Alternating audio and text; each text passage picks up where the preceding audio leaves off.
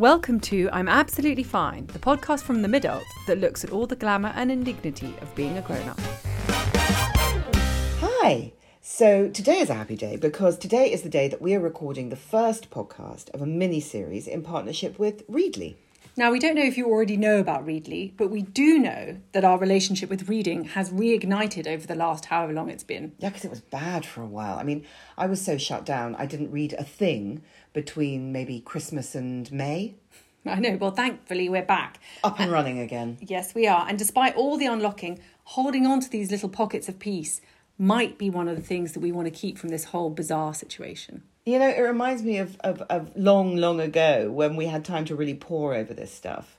But it also reminds me that magazines and newspapers can be a kind of glittering, brilliant portal to the world, particularly when over 5,000 titles cost seven ninety nine a month. Actually, listen hard, guys, listeners. Readly are offering you a two month free trial, so that'll see you through the summer. God, do you remember staggering around weighed down with three tons of magazines that cost you a million pounds. Yeah, I know, and just saying, okay, you buy this one and I'll buy this one just so you could share the burden. Not anymore. Uh, anyway, yes, so here's the science bit. Readly is a digital subscription service for magazines and newspapers. Think of it as a kind of Spotify for all your favourite national and international titles, just there at a touch on your smartphone or tablet. And it's properly easy to use. I mean, we mean that seriously because we managed it. Yeah, when she says we, she means me. She's being nice. Well, anyway, and for offline reading, you can actually save articles just in case you're back on your commute or are managing to have a holiday. One account can be shared by up to five profiles on five different devices, so family and friends can join the party too at no extra cost. It couldn't be simpler, and boom, suddenly the world is at your fingertips again. I'm getting uh, stuck, deeply stuck into interiors porn, and Emily's New York magazine obsession is in full flow. But maybe you're in a Vogue mood or you fancy revisiting Hello Mag. You can catch up on The Guardian or go for global power play with Time magazine. But also the Beano and National Geographic Kids and loads of stuff is there for smaller people who need to be quiet. Please be quiet. I need you to be quiet. and thousands more. It's a joy, actually. We're really into it. Yeah, we really are. Anyway, so to repeat, Readly is offering you two months free if you sign up today using our link. Then it's $7.99 a month for over 5,000 titles and you can cancel anytime. Go to readly.com forward slash the midult. Hi, everybody. I'm Annabelle and I'm absolutely fine. But last night, when I was driving the old beloved cancer ridden cat Barry back from his latest chemotherapy session, which is I mean, genuinely bankrupting me. It is, it's extreme. But I can't. People keep saying, "Oh, why don't you just put him down?" I go, "No, I can't let him down. I can't let him down. I can't have to do my best for him." Um, so we're, we're, driving back. It's 26 degrees. I'm late because I've got to go and meet someone quite sort of glamorous for a work drink, which means going out, which means being pretending to be a fully functioning human woman, putting on a human suit. So I'm wearing my human suit in advance of going out so I can just run. I'm driving Barry back, and Barry turns his back on me in the car in his cat cage carrier thing, which he often does because he takes a dim view of his treatment, and, um, and starts to pee everywhere, projectile peeing on me, on himself, on the cat carrier thing with its sheepskin, cozy, loving lining, on the car, and I'm screaming, and I'm on a dual carriageway, and I'm screaming, and I'm trying to mop it up with face masks and fucking bags for life, and all this shit, uh, and it made me feel incredibly out of control. It was sort of hot and mad, and, and it made me it made me desperately need a drink and feel like I was completely broken, and um, and I and I I don't think I've kind of recovered, and I'm finding that little things like that, little slightly mortifying things, like I'm very clumsy and I keep dropping things and spilling things, make me stop in the middle of my life and go, I, I, I, can't, I can't handle this. I can't handle this. I can't handle anything. Um, how are you, Em? Well, I, I have to say, Annabelle, there are so many elements in that that are unhandleable. With first of all, going out. Secondly, cat piss. Thirdly, sick cat. Du- sick cat. Fourthly, a dual carriageway, which is never my favourite situation anyway. So, Annabelle, I'm absolutely fine. But you know what? I think my social anxiety is now through the roof. And I wonder if it's a muscle that's sort of withered. But I'm now so paranoid about everything that I've said every time I go out or talk to someone on the phone and I go over it and over it and over it in some punishing way that all I want to do is just lie in my bedroom like an Edwardian depressive, staring at the yellow wallpaper. Anyway, so thank God our friend Esther Coren is here, armed with a book list to get us over this unlocking hump. She's a writer and a podcaster and a voracious reader and has a library of brilliant books for our every wild and crazy thought. Esther, please help. But first, how are you? Well, Emily, I'm absolutely fine, but um, there is a dead mouse somewhere Oh. in my living room. Oh. But I, d- I, but I don't know where because what my cats have started doing is bring the mouse in. They are hired to get rid of the mice, right? Because I don't like poison. So, but we do have mice. Got these cats. Their job is to deal with the mice. But what they're doing at the moment is bringing the mice in and like stashing them around the ground floor of my house. And you can uh, you can't tell until they start to smell. Anyway, so there is one somewhere that after we've recorded this I'm going to go and have to deal with. I think it's under the sofa, but I can't really bear to find it. Do you know what I mean? It's waiting for me. So I had one in my b- bathroom once, and, and the man, whoever it was, the man, talked to the man. Mm. The man said, There's nothing you do, you just have to wait for the smell to go. You basically have to wait for it to decompose. And it's a really bizarre, buttery, disgusting smell. it's a very horrible distinctive smell and it's not like it hasn't happened before and i'm not madly sort of squeamish about stuff like that but it is still a bit gross my life would be i would say 5% better if there wasn't a dead mouse in my living room Also, the cats are just fucking with you, aren't they? That's the thing. It's like, like, like the universe generally. It's like we're going to do our job, but we're going to make it slightly annoying for you. What did reading do for you during lockdown? I found I shut down to the extent Well- where I couldn't even read a. yeah yeah yeah it's very very very i mean the thing is that the that that you know books really can be so helpful if you're going through one of that that kind of that sort of stuck languishing thing that we've mo- most of us have experienced through lockdown where you just you're just like i hate this but i also kind of love this because i don't have to do anything but i also hate it i'm creatively at, at like some zero game. And when you can't read anything you go into a sort of a downward spiral. And when you can find that book that like breaks your reading drought i, I think it's very very healing for your mind if you can just like get away from it and lose yourself in any sort of book I agree. If you can just start reading again, it almost begins to deliver you back to yourself in a funny kind of way. 100% but not being able to read i mean really not being able to read a thing is such an indicator of like a mildly depressive state. You know i don't mean clinically depressed i just mean like we all get depressed or whatever or languishing or whatever you want to call what what's happening to us.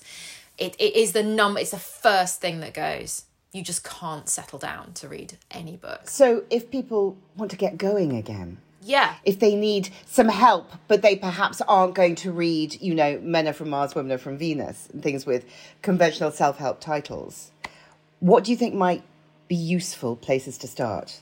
Well, a book that really broke my reading drought about six months ago. It's not a new book, but it's new to me and it was not madly famous. So lots of people won't have read this book. It's called Wintering by Katharine May. So, Wintering, it's a kind of, it's sort of like a, a memoir by uh, Katharine May. And she presents the theory that all of us have periods of like wintering, quote unquote, in our lives, not necessarily in winter. So she describes a period of sort of wintering in her life that begins with her it sounds a bit odd, but it begins with her husband's appendicitis. And it begins with this critical moment in her family life. You know, her husband's got appendicitis, she's got one or two small children. And it begins a period of like kind of reasonably critical malaise.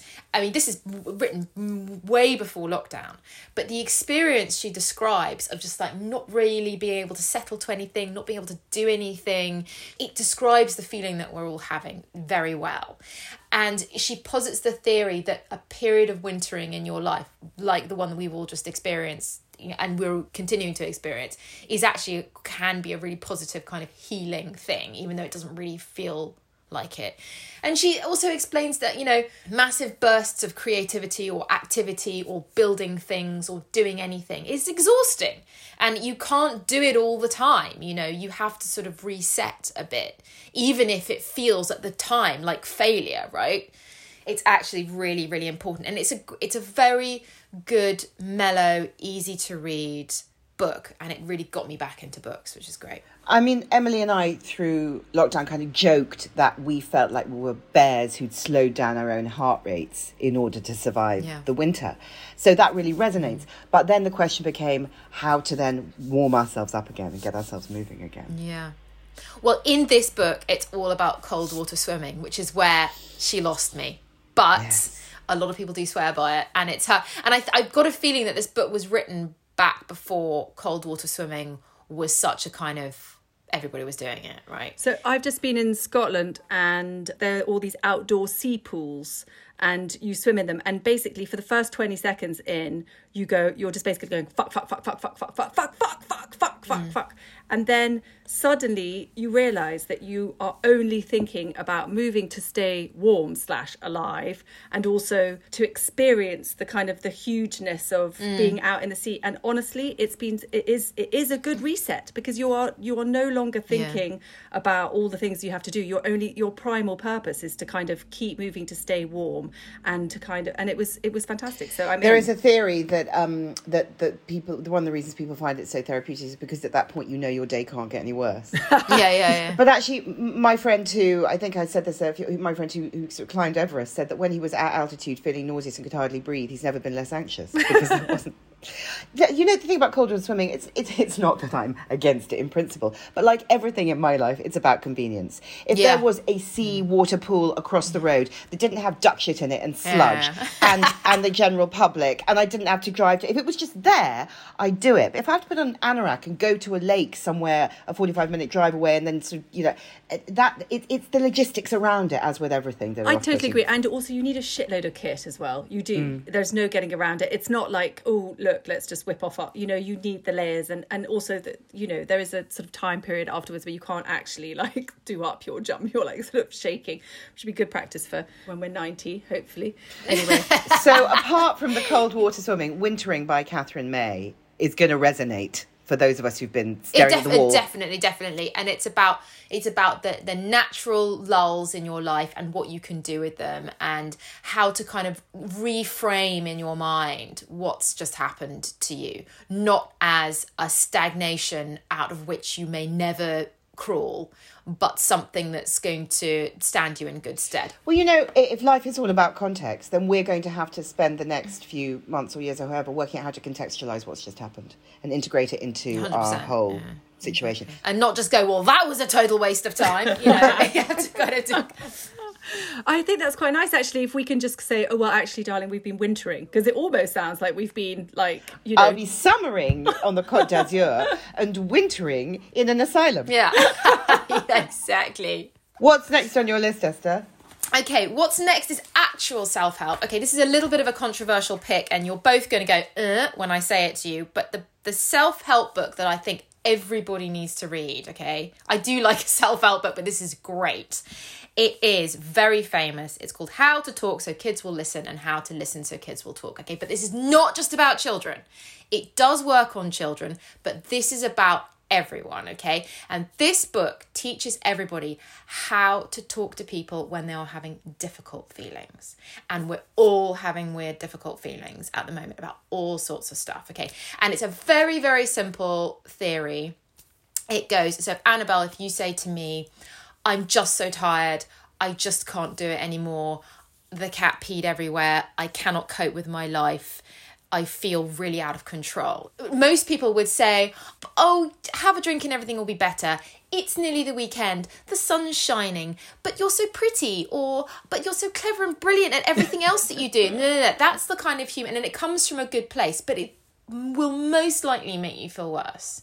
What you're supposed to say is, Annabelle, it sounds like you've had a really, really difficult day. And you'll go, Yeah, I have had a really difficult day. Do you know what? Once I had um, split up with a man I was going to marry, not a few months before, and I'd gone with my best friend to New York. It was December, and it was all sort of meant to make me feel better. Nothing made me feel better at that point. No. I was coming back to London, and we were on separate flights, and there was snow in London, and so the aeroplane, in its British wisdom, I think it was BA, diverted to Iceland because there was snow in London. And so I sat in a tiny hotel room in Iceland for three days, and the free lunches and dinners were marinated whale. And for some reason, I didn't have a coat with me. I'd been in New York and I'd borrowed one. I didn't have a coat.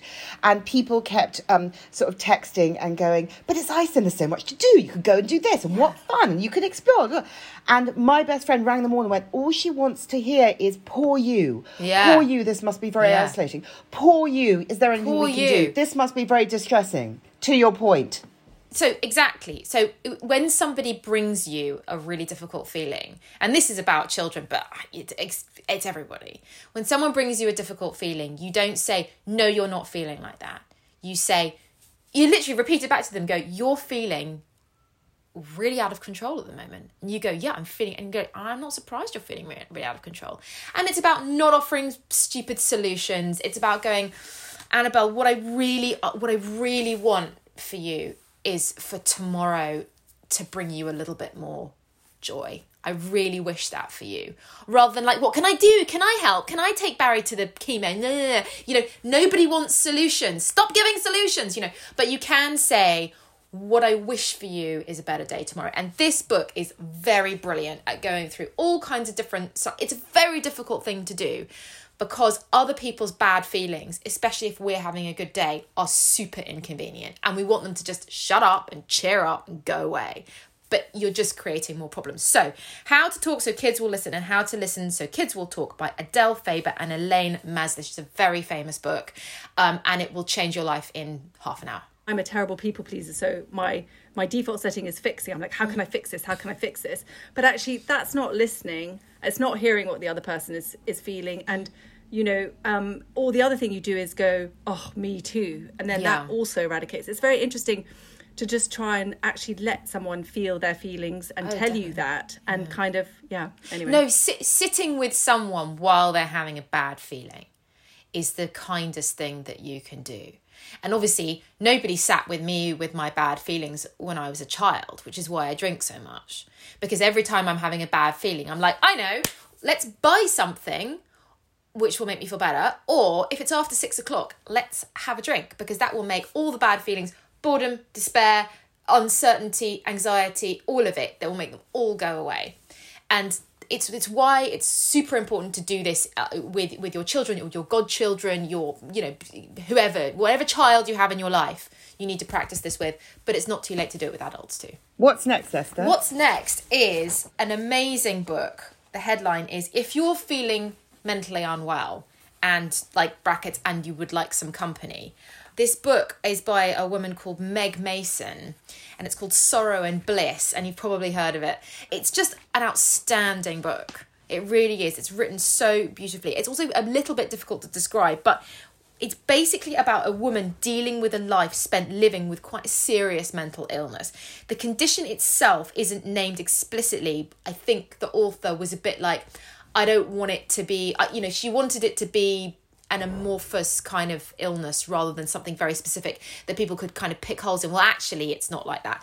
But it's kind of like a sort of schizophrenia ish sort of personality disorder type thing. And it's one of those books that isn't about anything actually specific. It's just about her life and how she feels about dealing with this illness. And it's just, she makes, she's the kind of writer who doesn't even need a subject. She's just so absorbing and she's brilliant at making everything involving. She reminds me actually a bit of Diana Evans, who wrote Ordinary People, which is also incredibly good and had a, has a kind of supernatural element to it. I mean, it's just wonderful.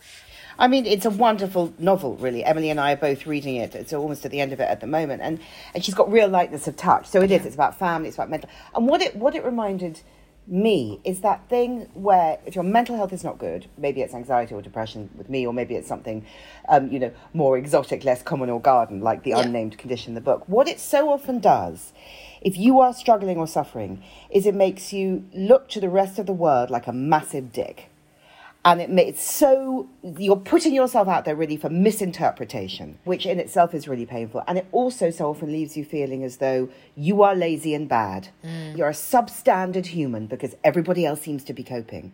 And she's so good on that isn't she em? Oh, so good. I mean, I finished it last night and I I actually stopped reading it for a couple of days because I, I was reading it so fast that I was like, I've got to stop because I just want to just kind of really enjoy it. And but yeah, absolutely about the way that you can kind of back yourself into the corner and the she's so good on the dual frustration, like the families sort of being incredibly patient and not at times, but also going, can't you just make an effort for this one thing and kind of put your face on and go out?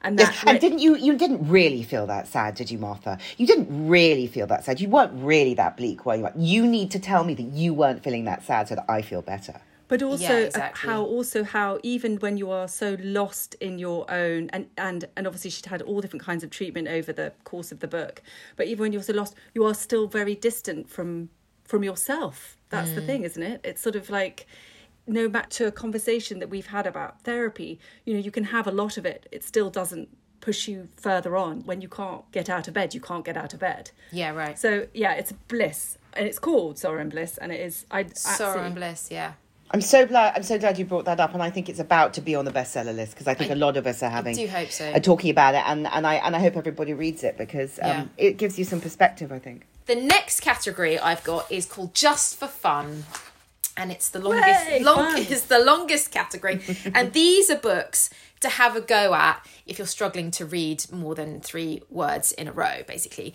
And this next book, which is called Wow, No Thank You by Samantha Irby, is a book that got me out of another real rut when I couldn't do anything except watch Instagram reels, right? I was literally just watching Instagram reels and drinking tea and I couldn't do anything else. Anyway, and I came across this brilliant book called Wow, No Thank You by Samantha Irby. So Samantha Irby is a sort of extraordinary character. She's an American writer and a comedian, and her voice is just so original and fresh and like wild. She's like she's like an angry salmon. Do you know what I mean? She just kind of thrashes this way and thrashes that way, and she's just spitting out jokes like a machine gun. She's unstoppable. Um, she writes about you know totally ordinary episodes in her life, like just going out for dinner with her girlfriends or like going to a it's night- essays really isn't it wow no yeah, thank you exactly yeah. so it's a memoir kind of essays and it's based on i think a, a blog that she wrote or like a newsletter that she wrote and she writes about going out for the evening with her girlfriends and she makes it so vibrant and funny and alive. It's like it's like she's like one of those people sometimes you get to sit next to at a party or a dinner or a wedding and you can't believe how you've lucked out by sitting next to this person. Because she's like come here come here come here come here.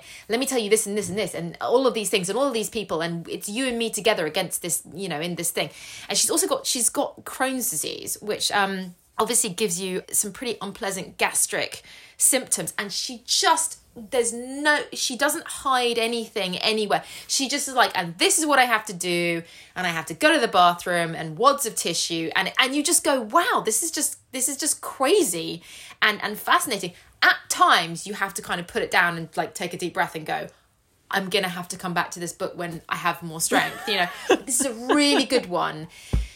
If you just you just can't read anything she just takes you by the hand and goes come and sit by me and we'll have a chat. And it's just super easy. Takes you by the hand slash grabs you by the hair. Exactly. yeah hits you like a salmon. I mean it is so good. I totally agree. I love one of my favorite chapters or essays or parts of the book was the one that's like yeah sex is great but and then just yes. thousands of alternatives oh, yeah. have you ever yeah, used a really that. yes. Sex is great but have you ever used a really good pen? All that. Yeah right exactly. Right. and it's just like but yeah I, I, it's really interesting actually your picks are i agree sometimes we can we can slip into kind of formulaic reading where we know what we like and whatever and that these are very like actually mm. form defying the structures are not the way the tone is is slightly off, isn't it? And also the point of view, like one minute it's in the eye, one minute it's in it's in third person. Like it just shifts. Mm. Both of them shift. It's great. Mm. Love, obsessed. Mm. Yeah. No, I very much. I don't. I, I these picks are all very specific to me. Of course. I mean, I don't like genre fiction very much. I like thrillers and like oh, I can't bear like.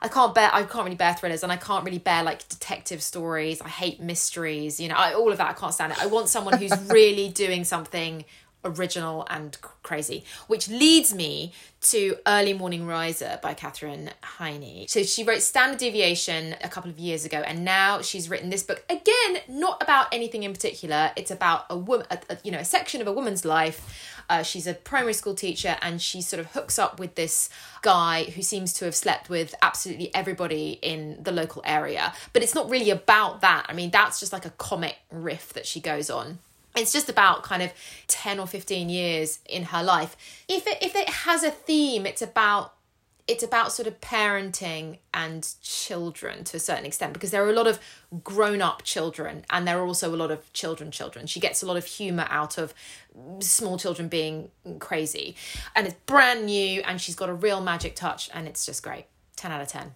I mean, couldn't agree more. Fucking funny. I think that's the thing about all these books as well is that they're so funny. You, I mm. mean, you know that you will find yourself, and also incredibly, like emotionally skewering. So one minute you're like, oh, that's so funny, clever, I like what you did mm. there, and then next minute you're like, why am I on the bathroom floor crying? Yeah. but, hey. Yes, I like that. I like that roller coaster where you're on the bathroom floor crying, and then you're laughing and feeling it's inappropriate that you're laughing. And mm. I like, I like it. I don't like it with film, but I like it when books manipulate me.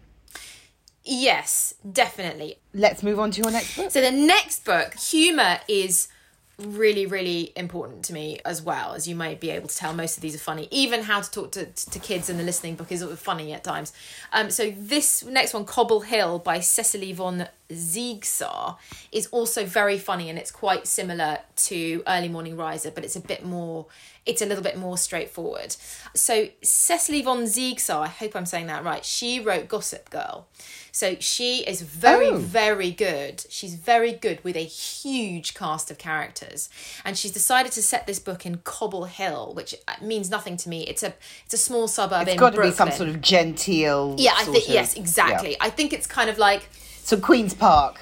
precisely. I think it's the Queen's Park of Brooklyn in New York, and she is she is unbelievably deft at handling such a wide range of completely different characters and managing to kind of entwine them all together. She's got weird performance artists, school teachers, teenagers. There's a grand novelist who's trying to write a new book, and they all live and work in the Cobble Hill area, and it's a very lovely, cozy American domestic kind of another tale about not terribly much in particular.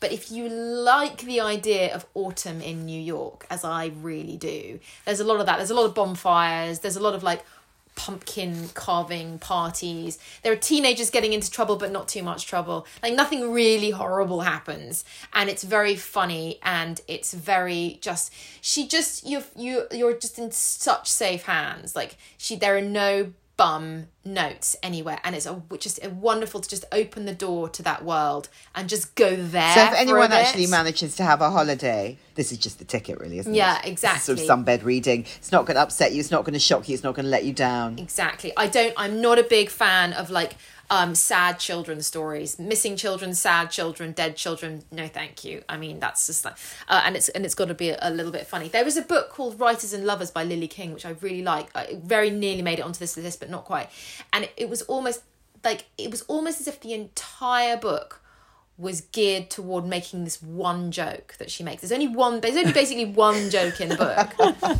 but it feel. But the joke was so funny, and the rest of the book had been quite sad. So that when this one joke came along, I I cried with laughter because it was so funny, um, and that's why kind of humor, even one I know joke. women who've married men because of one joke. Yeah. You know, it, you, it just that one joke was good enough. I know, but when it's a corker, you think, listen, if you got that in you, I, but you know, but when it's a corker, it's literally like sacred art almost. If a joke is good enough, isn't it? yeah. No, without question. You're so flooded with admiration and pleasure. Yeah, no, if you can actually make, if someone can make you laugh out loud.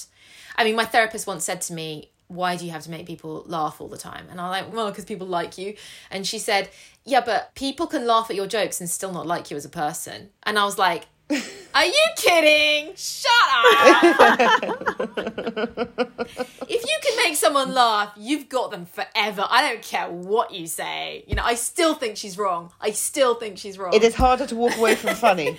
It is. And also, I don't care if people think I'm a jerk. I just laugh at my jokes. I don't care.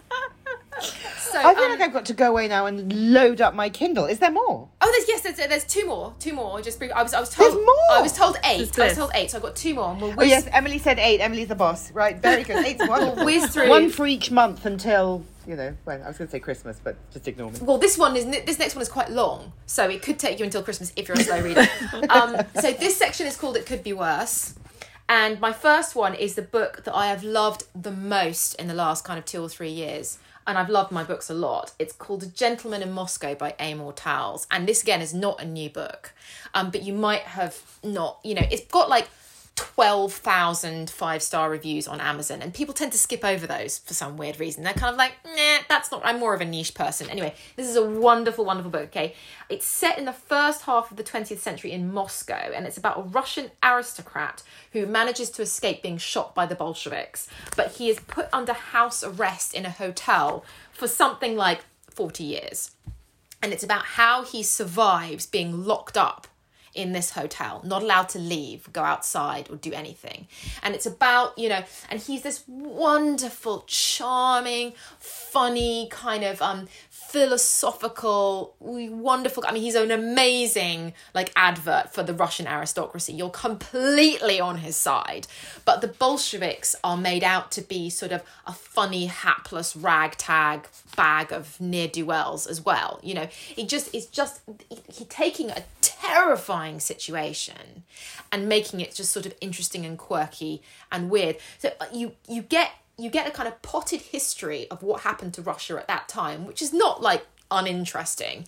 And you also get this amazing uplifting tale about making the best of your situation, and um, and it's got a great ending as well. So I, that is wonderful. So it's about kind of yeah, sure you're in captivity, but you know at least you're not being shot by the Bolsheviks when you leave your front door my last book is a kind of it's it's a piece of kind of social anthropology basically. It's called a bit of a stretch by chris atkins. And you i'm sure you've come across it. Chris atkins is a filmmaker who was sent to prison for i think two and a half years for fraud. And he's a perfectly ordinary middle class guy. And he gets sent to prison right? So it's a big scary prison. He isn't sent to an open category d prison until almost the end of his sentence. So he spends a long time in, you know, a proper porridge banger. And he doesn't like assume any knowledge of anything. He goes, This is what happens. You arrive, they do this, you do this, you do this. This is what prison life is like. This is how it can be made better. This is why it probably isn't going to be made better. And it's just um, books that show you a completely different world are always interesting and uh, it doesn't matter if it's this is what the world is like in my house and we're Jehovah's Witnesses or whatever it is. Someone who can really take you by the hand, a bit like Crazy Rich Asians was a lot like that. The author really wanted you to see and understand completely everything about this society and it was incredibly instructive and fascinating you know it had a bit of a misleading title but it was a wonderful insight into this other thing that you would never see and a bit of a stretch is exactly the same it's very good and also you can feel grateful you're not in actual prison. Yeah, exactly. It's like yes, it turns into more law-abiding citizens. Might encourage us to go out a bit more.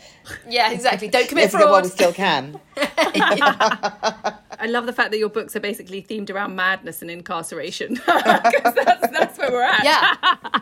Yeah, I, I, you know, as I was picking them, I was going through my Kindle, going, no, no, no, not that one, no, no. I thought, hmm, are these a bit? I mean, look, everybody's book picks are always like personal, aren't they? You know, I just um but those are the ones that I feel like kept me alive. Yeah, um, that's what we want. And kept me kind of limping from meal to meal and from walk to walk. And uh you know, sometimes if from a list you only get one recommendation and one good book, it's worth it. One good book is worth so much.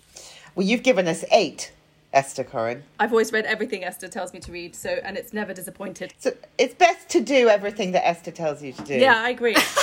um, and now I'm going to go. I'm I'm going to go and, and continue to wipe the car. Do you think that the cat peeing in the car episode is going to be one of those traumatic things where forever I'm going to be like getting up at three in the morning to go and wipe the car, even when it's another car, I'll still be wiping the car. The car is never clean. The the car is never clean. She cried. I know. I I think I think what you're probably going to end up doing is having a little box in your boot of cleaning supplies, which is what I did. I carried a box of cleaning supplies in my in the boot of my car for five years after Kitty vomited in her car seat. I was like, it's, it's it's the vomit box, you know, way after she could just open the window and vomit. I'm going to go and assemble my cleaning box now. Excellent. And then I'm going to load up my Kindle. Yes, have fun. Have fun. Go be free. Read. Uh, Esther, thank you so much. Thank you so, so much. My pleasure. Thanks. And we'll see you No soon. worries. Bye, Bye. everybody. Bye. You've been listening to Annabel Rivkin and Emilie McMeekan of The Midult. Our book, I'm Absolutely Fine, is out now. If you like what you hear, please rate, review, and subscribe. And just a reminder, because who remembers anything, Readly is offering you two months free if you sign up today using our link, readly.com forward slash the midult. And we'll just leave you with this thought life is too short to spend it at war with yourself.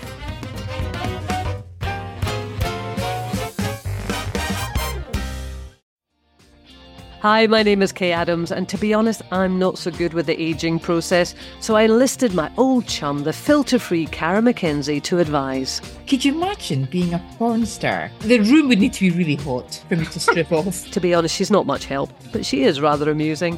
And along with some great guests, Jo Brand, Andi Oliver, Anton du Beke, Ruth Langsford, and Craig Revel Horwood, darling, we are learning how to be 60. Listen wherever you get your podcasts.